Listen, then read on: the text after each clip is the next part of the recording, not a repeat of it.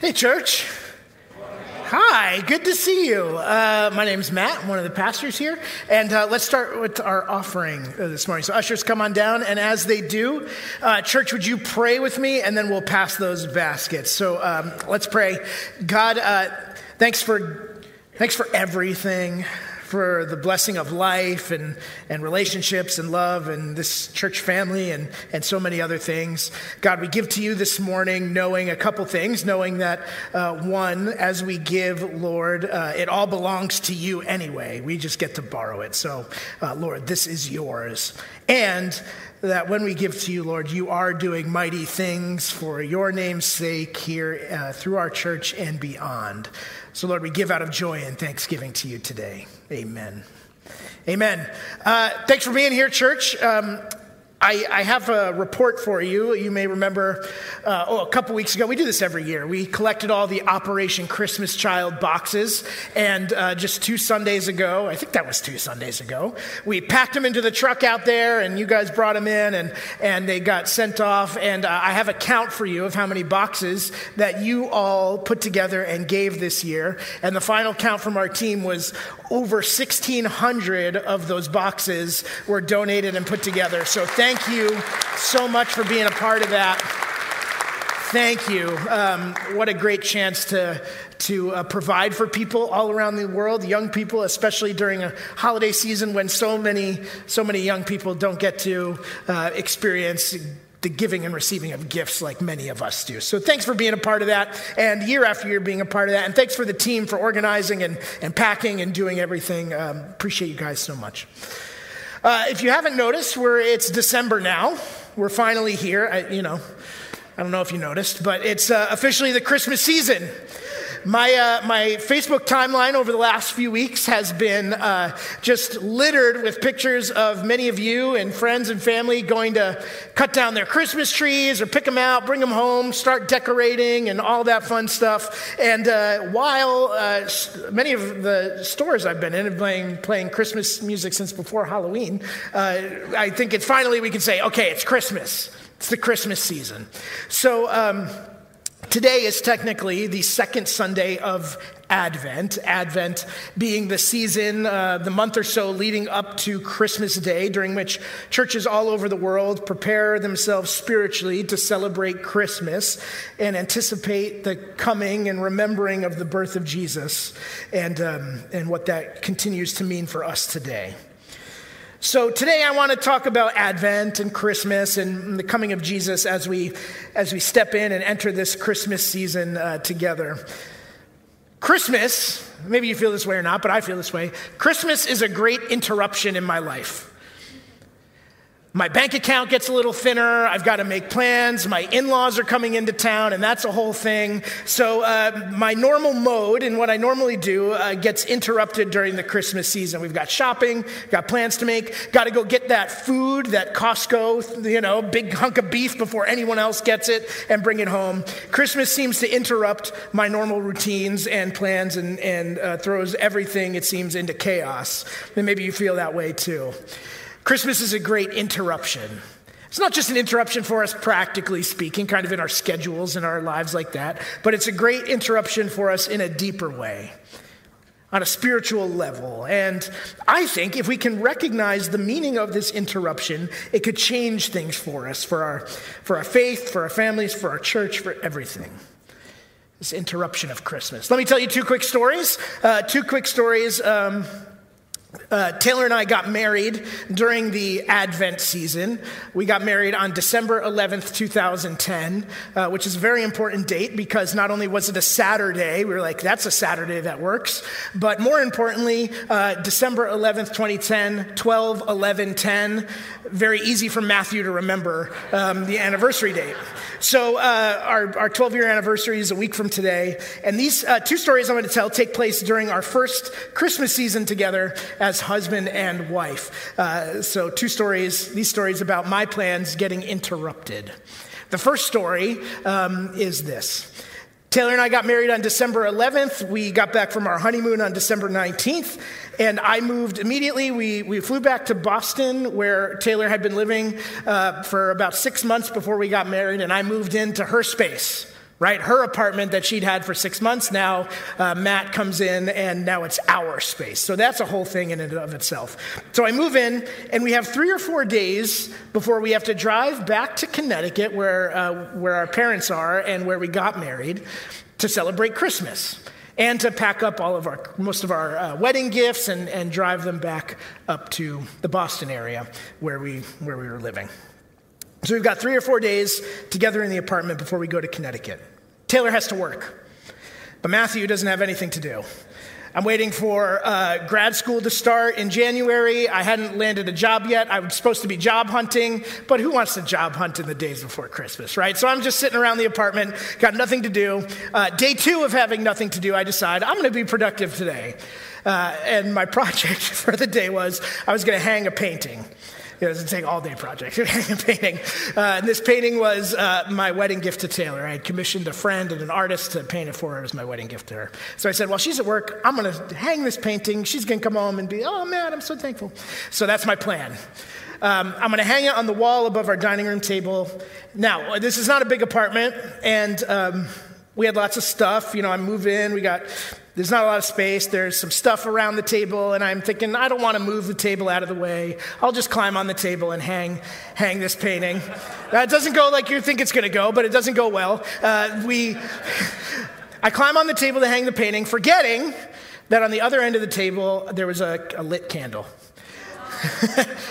It was a little candle, but it was in one of those like wax diffuser things. You know what I'm talking about? Like with the little wax puck that sits on the top and the little tea light melts it and it smells it. Ladies, you know what I'm seeing head nods from the guys. We're all like, oh, I don't know what you're talking So we had this, um, and it was kind of textured. It was ceramic and like textured on the outside. That's an important detail. So I climb on the table, forgetting about the lit candle. Wouldn't you know it? Immediately, the candle falls over, and this melted wax spills all over the carpet and uh, all over the ceramic textured thing. And so I put the drill down, I climb down, and I'm starting to panic because this wax has already made its way deep into the carpet. And I got not like, what am I gonna do? Right? And I, I try to like scrape it off, nothing, and it, just a, just a disaster. And then I try to clean the thing, and that Taylor had gotten a you know recently, and I'm trying to clean it because it's textured, the wax won't come off. So, um, you know, my plan was, what was my plan? To uh, do this nice thing for my wife, hang her painting up on the wall. But instead, as she comes home from work that night, I have to explain to her that, hey, I know I just moved in with you yesterday, but I already ruined everything. and, um, you know, when we, moved, when we moved out, that wax was still in the floor. I couldn't get it all the way out. But, but um, plans, right? Sometimes plans get interrupted because we make mistakes, because things don't go the way we envision them, right? Sometimes plans get interrupted that way. Story number two it's Christmas Day, just a few days after the wax incident. And we're in Connecticut at my parents' house, celebrating Christmas with my grandmas, my parents, and my siblings. We're having a good time.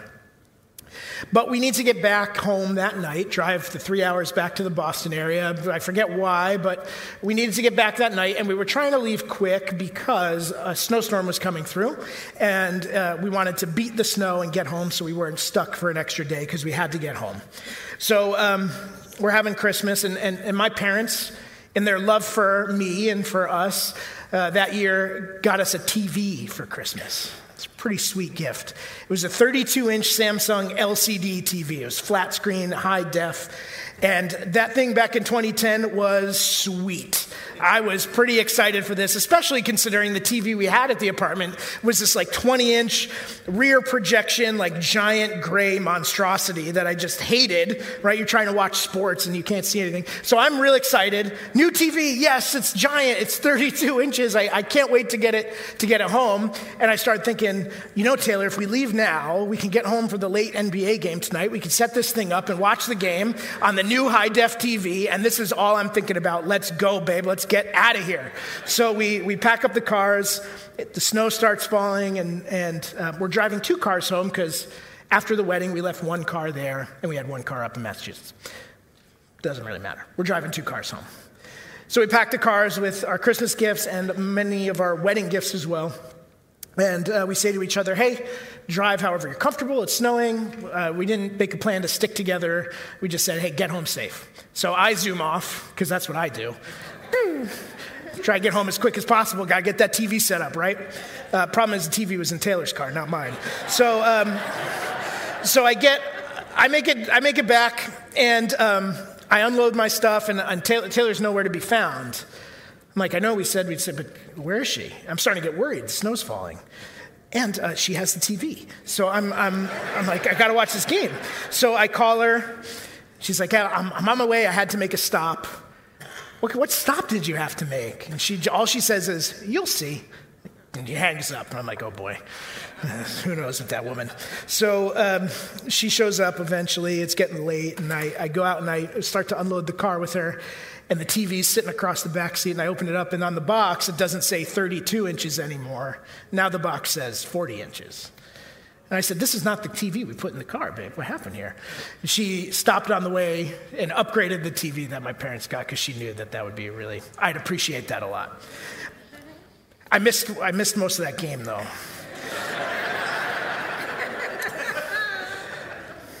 Sometimes plans get interrupted because there's a better plan that you might not be know about. Interruptions happen for us all the time. Sometimes we cause them. sometimes other people cause them. Sometimes circumstances we didn't see coming cause them. And sometimes God interrupts our plans because he has a better plan in mind for us. Today, I want to go back in our Bibles about a thousand years before that first Christmas when Jesus was born. I want to go back to a promise that God makes that would interrupt the plans of a king and continues to interrupt us today. So today we're going to go to 2 Samuel chapter 7. But before we read, I want to give a little context for where we're at in the story uh, in 2 Samuel 7. David. As a young boy, David, he was a shepherd. But he was anointed to be the next king of Israel by the prophet Samuel. And after years and years of waiting and running from his life from the paranoid and jealous King Saul, David finds himself anointed and crowned king of the whole nation of Israel. Saul has died. David has defeated Israel's enemies, the Philistines. He's gone to the city of Jerusalem and established Jerusalem as the capital city. He's brought the Ark of the Covenant, which contained, uh, you know, the, the Ten Commandment tablets and some other things, into Jerusalem and placed them and set up the tabernacle tent there in the city, God's tent, his house. David has built himself a palace, a beautiful, big, lavish palace. He has servants. There's peace and prosperity for him and for his people at this point. But something is not sitting well with David. For 400 years, since God brought the Israelites out of Egypt, God has not had a temple, a permanent temple like the gods of other nations around them. God told them to build a tent because for a long time they were on the move. So it was a collapsible, movable tent, but essentially just a big tent. But now David's established himself in the city of Jerusalem and he says, God only has a tent. That doesn't seem fair. I have a palace. And the Lord only has a tent. So he tells the prophet Nathan that he plans to build God a temple, a house, as he says. And Nathan initially says, That's a great idea. You should do that. He tells that to David. It sounds like a great plan. God, He's the creator of the universe. He deserves a, a great temple, a beautiful temple to be worshiped in. But he only has a tent. But later, a little later, God responds to David's plan. And he tells Nathan the prophet to bring his words to David and say, Tell David this is what I said. And he says to David, Listen, I've never lived in a house, I've always had a tent since the days I brought your people out of Egypt. And you, David, I, I took you out of the pasture. You were a shepherd, and now you're a king. And I've gone with you wherever you go. I've never asked for a house. God interrupts David's plan to build a temple. And in doing so, he makes a promise to David in 2 Samuel 7. And we'll read verses 11 through 16. And with this promise and these words, God is going to interrupt David's plan to build a temple. So remember, this is the Lord speaking to David through the prophet Nathan. So these are God's words. We'll start in verse 11, and it says this The Lord declares to you that the Lord will make you a house. When your days are fulfilled and you lie down with your fathers, I will raise up your offspring after you, who shall come from your body, and will establish, I will establish his kingdom. He shall build a house for my name, and I will establish the throne of his kingdom forever. I will be to him a father, and he shall be to me a son.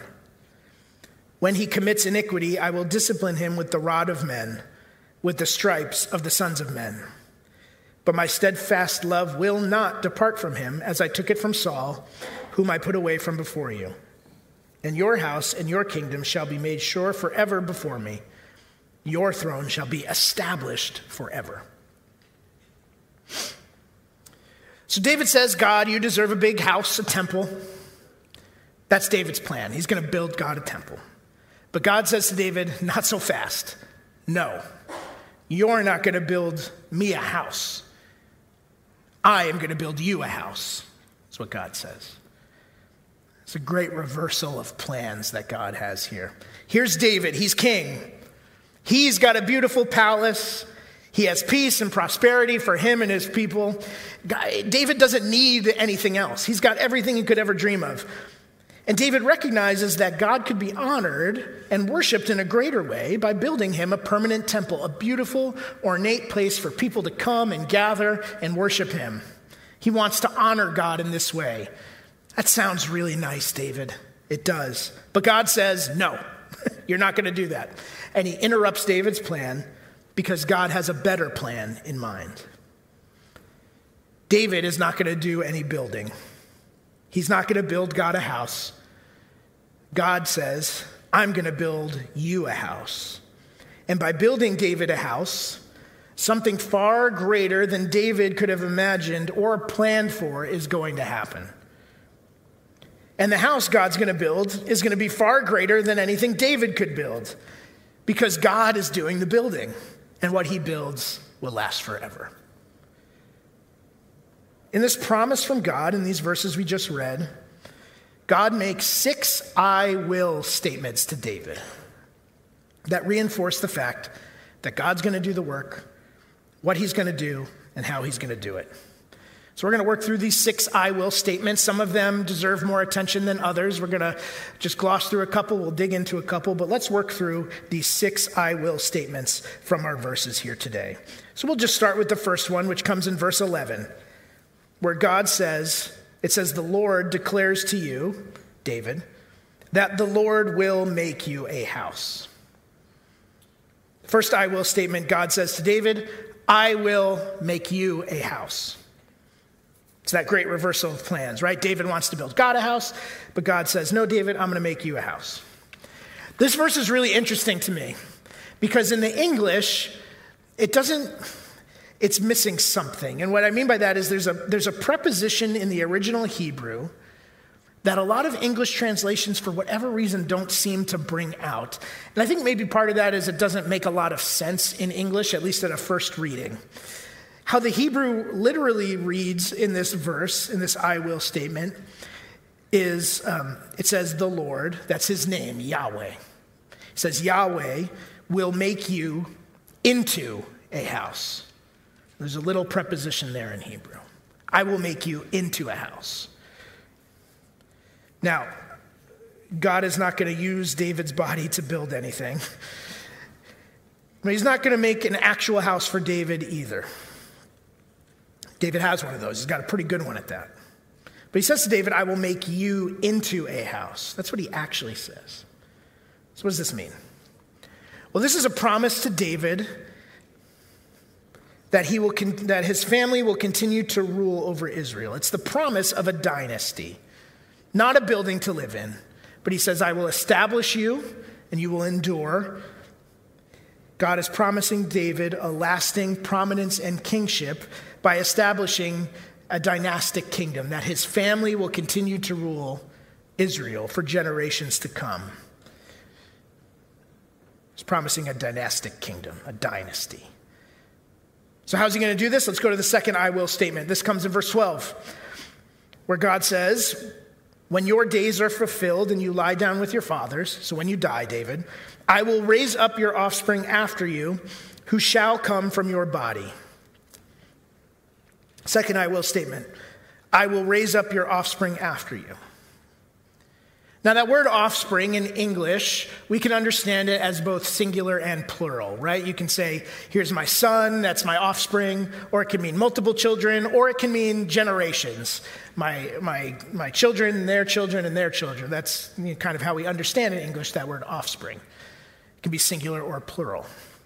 But in the Hebrew, this word is singular. If it was plural, it would be a different word. But this word is singular. Your offspring, singular. And the, the word is literally the word seed. Your one seed, your one offspring, your one child. Now, for a dynasty, you need many offspring, right? You need generations of them children and grandchildren and great grandchildren. That's what you need for a dynasty your successor and their successors after them. And this is where I think this starts to get interesting in this passage. Is that God says this singular offspring will come, he'll come from David's own body, it'll be one of his true born sons. And we would assume, as was the custom in uh, any most kingdoms in the ancient world, and, and even today we see it play out, is uh, the firstborn would take the throne after um, the father passed, or mother in some cases. So we'd assume it would be the firstborn. Now, at the time of this promise, David has two sons already. Their names are Absalom and Adonijah. But if we look at God's promise, the I will statement, this promise is a future tense. He says, I will raise up your offspring who will come from your own body. God is promising someone who hasn't been born yet. It's a future son not one of his two sons who are already there. Now, uh, if you've read this, the story before, we, you know that David's son Solomon would succeed him as king in Israel. Um, Solomon's not born yet. In fact, he's not born for five more chapters after this promise in, in 2 Samuel 12. The promise of a successor here skips over our assumption that David's firstborn son is not who God is talking about. He's talking about a future son. And this future son will be raised up to take David's place as king over God's people in Israel, continuing that dynastic house that God has promised. But I think the promise that God makes here is even more interesting than this and goes beyond Solomon, but I think we need to read the rest of these I will statements to, to understand that fully and flesh it out.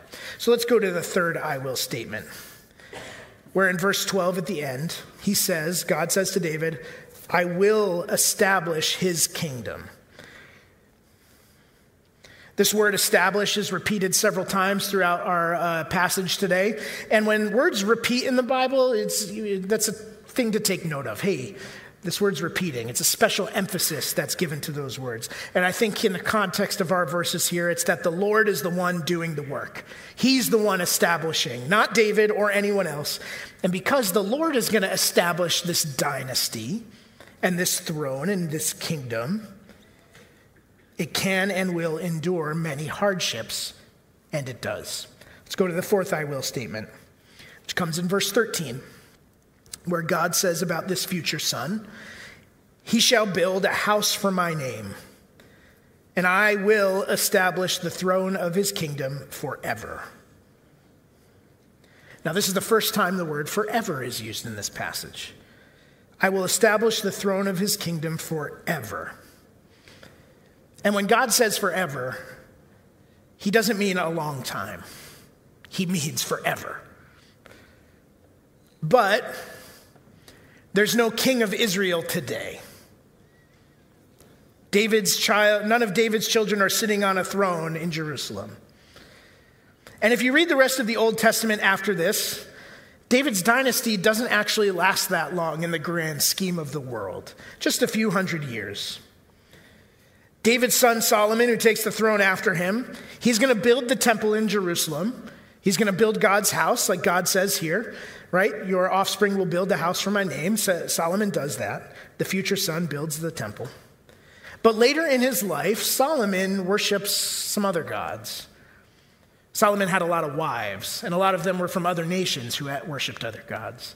So he was worshiping the gods of many of his wives. And that led to God's judgment. And after Solomon, the kingdom divides in two. So there's a northern kingdom and a southern kingdom. And many of David's descendants who ruled in the southern kingdom, the kings there, they also worshiped other gods pretty often. And because of the failure of the Davidic dynasty, the Lord exiles his people from the land of Israel. In 722 BC, the Assyrians would come and defeat the northern kingdom and take them away, and they would never reestablish. And then in 586 BC, the Babylonians come and defeat the southern kingdom where David's offspring were, were ruling. And many of the people in Jerusalem, especially the higher ups, were taken away to Babylon in exile. But in exile, the line of David remains. God's promise is not taken away. And many of the Israelites, after 70 years, are permitted to return to Jerusalem. And they rebuild the temple, they rebuild the city, but there's no more king in Israel. The people are now subject to other powers and other empires and other kings. And that's the case for the next five centuries. David's offspring survive, his lineage is intact, but there's no longer a throne on which to sit, and there hasn't been since. So uh, the Lord says, I will establish the throne of his kingdom forever. Um, how? How is that true if there's no throne to sit on? And, and how is this future son king when there is no king? Through those centuries after the exile and the people return, there is an abiding hope among them that because of God's promise to David here in 2 Samuel 7, God will one day raise up one of David's descendants to reestablish the kingdom of Israel and sit on the throne of God's people once again. And that hope abides. And God's people wait for hundreds of years. And finally, one of David's offspring comes to Jerusalem humbled and mounted on a donkey. And as he comes, the people are going to shout the word Hosanna, save us, and lay palm branches at his feet and lay their coats in the dust of the road as Jesus rides into the city. But Jesus doesn't sit on a throne when he gets there, he's put to death. He dies on a cross. And to many, this reign is stopped before it even started. But God, as we know, raises up Jesus from the grave, the son of David, according to the promises made to David. Jesus is the Davidic king who reigns over God's everlasting kingdom. If you go to the first words of the New Testament, the Gospel of Matthew, that's what opens the New Testament. The first verse, the first words say this It says, The book of the genealogy of Jesus Christ the son of David, the son of Abraham. And then Matthew would spend the next few verses tracing Jesus' heritage back to King David, proving that he is the offspring of David. Do you ever smell a smell or hear a piece of music that kind of transports you back to a moment, a memory, a time of your life? kind of our senses have a power that uh, can transport us back in time. I, uh, I have a stack of albums that do that for me, uh, that transport me back to certain times and places in my life. There's an album by a band called Further Seems Forever called The Moon Is Down, uh, which reminds me of driving around in high school with my friends aimlessly uh, late into the night. Or uh, this, the album Nebraska by Bruce Springsteen reminds me of a road trip I took across the country with a friend of mine. And as we drove into Nebraska at like 1 a.m., we said, let's, let's listen to Nebraska. And that transports me back into that place. You know, Matthew wrote his gospel originally for a first century Jewish audience. They were Jewish people. They had a background in the scriptures and in the law and prophets and all the writings. And when a first century Jewish person would open the book of Matthew and read those words, the book of the genealogy, uh, genealogy of Jesus Christ, the son of David, they would be transported back to that promise made thousand years before to David that one of his sons would reign forever on the throne of David. That God would establish his kingdom and see that that promise is fulfilled in Jesus now and forever. God has established his kingdom. Jesus is David's offspring, and his kingdom is eternal. Let's go to the fifth I will statement as we continue to flesh this out. Verse 14, where God says of this future son, I will be to him a father, and he shall be to me a son. David's offspring, David's son, will be God's own son as well. If you, uh, like I said, if you finish reading the genealogy of Jesus in Matthew, we see that traced out by Matthew. He's David's offspring. He comes from the line of David. He's David's son. But he's also God's son. He's conceived by the Holy Spirit and born to the Virgin Mary. And when Jesus is baptized by John in Matthew 3, the heavens open up and a voice calls out, This is my beloved son, in whom I am well pleased. Jesus is David's offspring, and he is God's own son. And the sixth I will statement comes in verse 14. This one's a little more challenging. God says of this future son, He says, when he commits iniquity, that means when he sins, I will discipline him with the rod of men, with the stripes of the sons of men. So when David's offspring sins, God will discipline him with the rod, right? This is, a, this is an image of, of corporal punishment, of lashing, of hitting. But is this talking about Jesus? It's when he commits iniquity.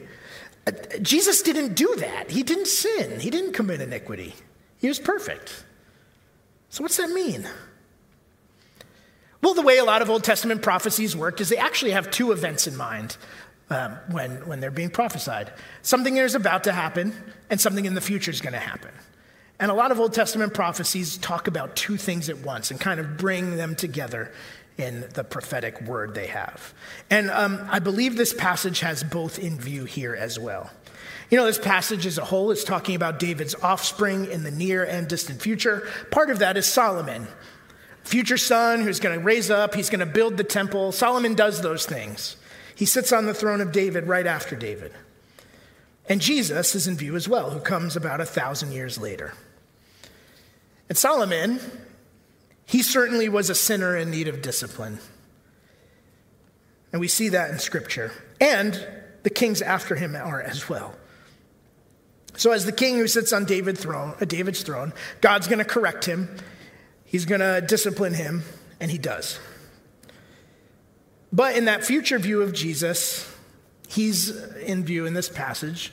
And if we read 2 Corinthians 5 14 and 15, it says this about Jesus and this idea of the rod and stripes of men. It says that one has died for all. One has died for all. That's Jesus. Therefore, all have died. And he died for all, that those who live might no longer live for themselves, but for him who for their sake died and was raised. So Jesus died on the cross, and before he was nailed to that wood, he was beaten and bloodied. He received the rod and the stripes of men, the means that men use to discipline. But this didn't happen because Jesus sinned. It happened because we all sin. The rest of us. And to remove our iniquity and to cleanse us from our sin, Jesus received the rod so we don't have to. Any good king works on behalf of their people, he has them in mind. And that's what Jesus does. He worked on behalf of us to represent us to God in heaven and receive the rod and stripes of men on the cross, King Jesus removes the penalty of sin from us so that we can walk into his kingdom perfect and cleansed and fresh and righteous, prepared to dwell there forever. You know, these six I will statements in this passage are promises by God to David of something greater than any plan that David could have schemed up. It's greater than a temple. There's no more temple in Jerusalem. That thing crumbled. It's greater than a dynasty, it's greater than any earthly kingdom. The promise is Jesus. And through Jesus, eternity for all of us in a forever kingdom with our King. God's kingdom is established by God Himself. David wanted to do the building, but God interrupted David's plan and says, You're not going to do the building, David. I'm going to do the building. And because God does the building and makes the plans, establishes his kingdom and his king, it's never going to end. It's forever. Now, following these six I will statements in this passage, there is one will not statement. So let me read verses uh, 15 and 16 again, the last two verses of the passage. This will not statement, where God says, my steadfast love will not depart from him, as I took it from Saul, who I put away from before you. And your house and your kingdom shall be made sure forever before me. Your throne shall be established forever. It says, My steadfast love will not depart from your offspring, David. Now, steadfast love is this Hebrew word hesed, and if you've been in church for any length of time, at some point you've probably heard that word hesed. It's an important word. It's a deep, rich word in the Old Testament and in the story of God. Hesed is a, a word that means a love that doesn't change with circumstances. It's a love that doesn't, isn't dependent on how I feel that day. It's a love that's foundation is a promise and commitment. It doesn't change, it endures. And this word most often refers to God's covenant loyalty to the people of Israel when he said to them, I will be your God, you will be my people. Be holy, for I am holy. He gives them the law. He says, um, uh, he enters into this covenantal, Hesed sort of love with them that he will protect and guide and remain with them no matter what. And in his promise to David, God says, My Hesed will not depart from you or your offspring.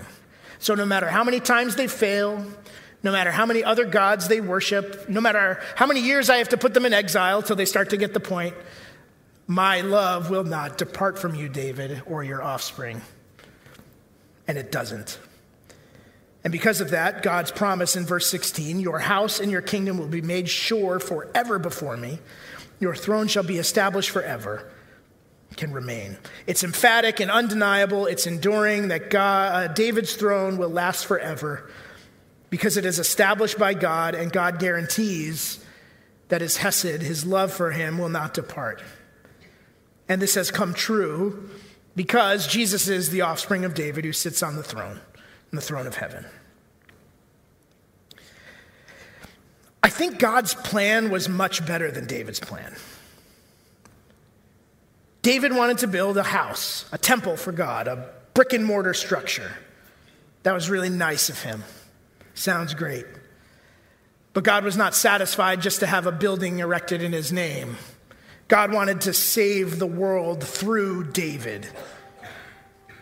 And in doing so, build more than a temple, to build a kingdom that will last into eternity and for eternity. You know, sometimes God has better plans than we do. It's true. He's a lot smarter than us. And sometimes He has to interrupt our plans, as well meaning as they might be, because He has a better plan in mind. Interruptions happen for us all the time. We cause them, other people cause them, circumstances get in the way. And then there are those times when God interrupts us because He has something better in mind. The Christmas season offers us a chance to remember that God has a better plan than any of us could ever scheme up. The world is a pretty rough place from time to time. I think you know this. Right, there's violence and drug abuse and domestic abuse and, and gun violence, terrorism, poverty, homelessness. It's, uh, it's everywhere. And doesn't it seem like someone always has a plan to fix it? Vote for me and I'll fix that thing. Or give to my organization and I'll fix that thing. And what about the challenges you face in your own life, your problems? You're going through stuff. Doesn't someone always have a plan for you to fix how things are going? Well, just break up with that person. Or stop buying that coffee at Starbucks and put it in your savings account. Or move to a cheaper apartment. Change your doctor people like to have plans for us. And while those plans might make an impact, that impact will eventually wear off because the problems of this world and the problems of our lives are, are just too big for any one of us to face and take care of on our own.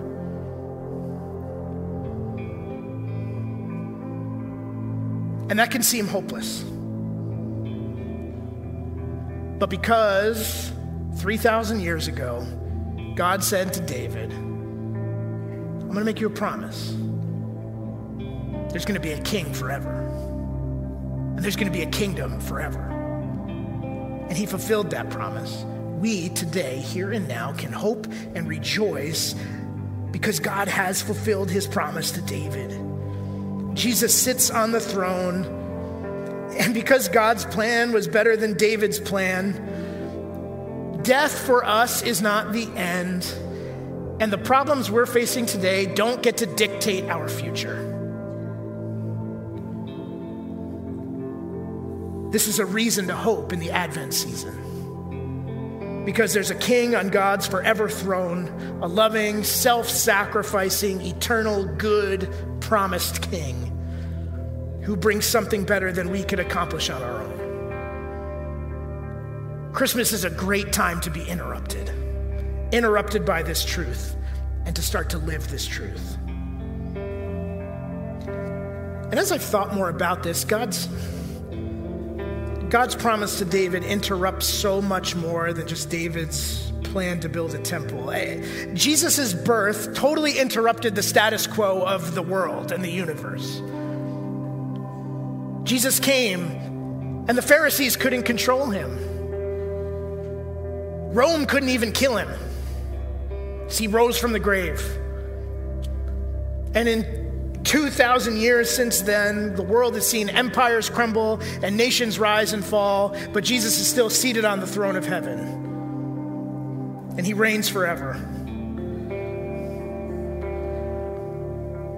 Christmas season is an interruption of everything, personally and cosmically. It's an interruption for us today of our own little kingdoms. It's a reminder for us to slow down and realize who's really in charge and whose kingdom we really live in. It's not my own kingdom. It's not the kingdom of American democracy. It's not the kingdom of the president, not the kingdom of the governor or the city council. It's not the kingdom of my parents. It's not the kingdom of my children, as much as it feels like that at 7 a.m. at a cold hockey rink on a Saturday. We live under the rule of the King of the universe, the God, the Father, the Son, the Holy Spirit. And the birth of Jesus broke the rule of all our little kingdoms to show us that there's a better kingdom and there's a way to get to that kingdom through him. And every year during the Christmas season, we have a chance to sit back and to remember this. Remember who's really king and what it might mean to be a citizen of his kingdom. So let Christmas interrupt you this year. Let this Advent season interrupt your life. And take the chance to stop trying to govern your own kingdom and see how God is already at work in ways that you never planned for. Take the chance to give control of your kingdom to God and be interrupted. And if you're feeling the stress and anxiety, of sitting around the table with people you might disagree with and politics or whatever. Let Christmas interrupt all of that and remember that none of us are in charge anyway. and live into the grace that we can have for each other. Because we're citizens of a kingdom that doesn't belong to us, of a greater king, an eternal king. So let the birth of Jesus interrupt you and help it change your perspective this Christmas season. Let's end in prayer, church. Would you stand and let's, uh, let's pray. God, thanks for the interruption. Try hard as I might to do things right or well or even just the way I want to. Lord, you remind me that I am, uh, I am just me. That you're God. That you're eternal and you are good and you are bigger and better than I could ever dream to be. And, and Lord, you've invited me and all of us to put down the keys to our own kingdoms and hand them to you and allow you to rule our hearts and our minds and our relationships and our decisions because you're good and you're bigger and smarter and better than any of us. And you invite us into that. God, thank you for coming. And thank you that every year we can take this time to remember your coming, not just to celebrate that you came, but to remember what it means for us that you came now and to sort of reset how we live in light of that truth. Continue to interrupt us this Christmas season, God, and show us your better kingdom. We thank you and pray in Jesus' name. Amen. Amen, church. Oh, it's a blessing to be with you. Have a great day. Enjoy uh, the sunshine, and we'll see you soon.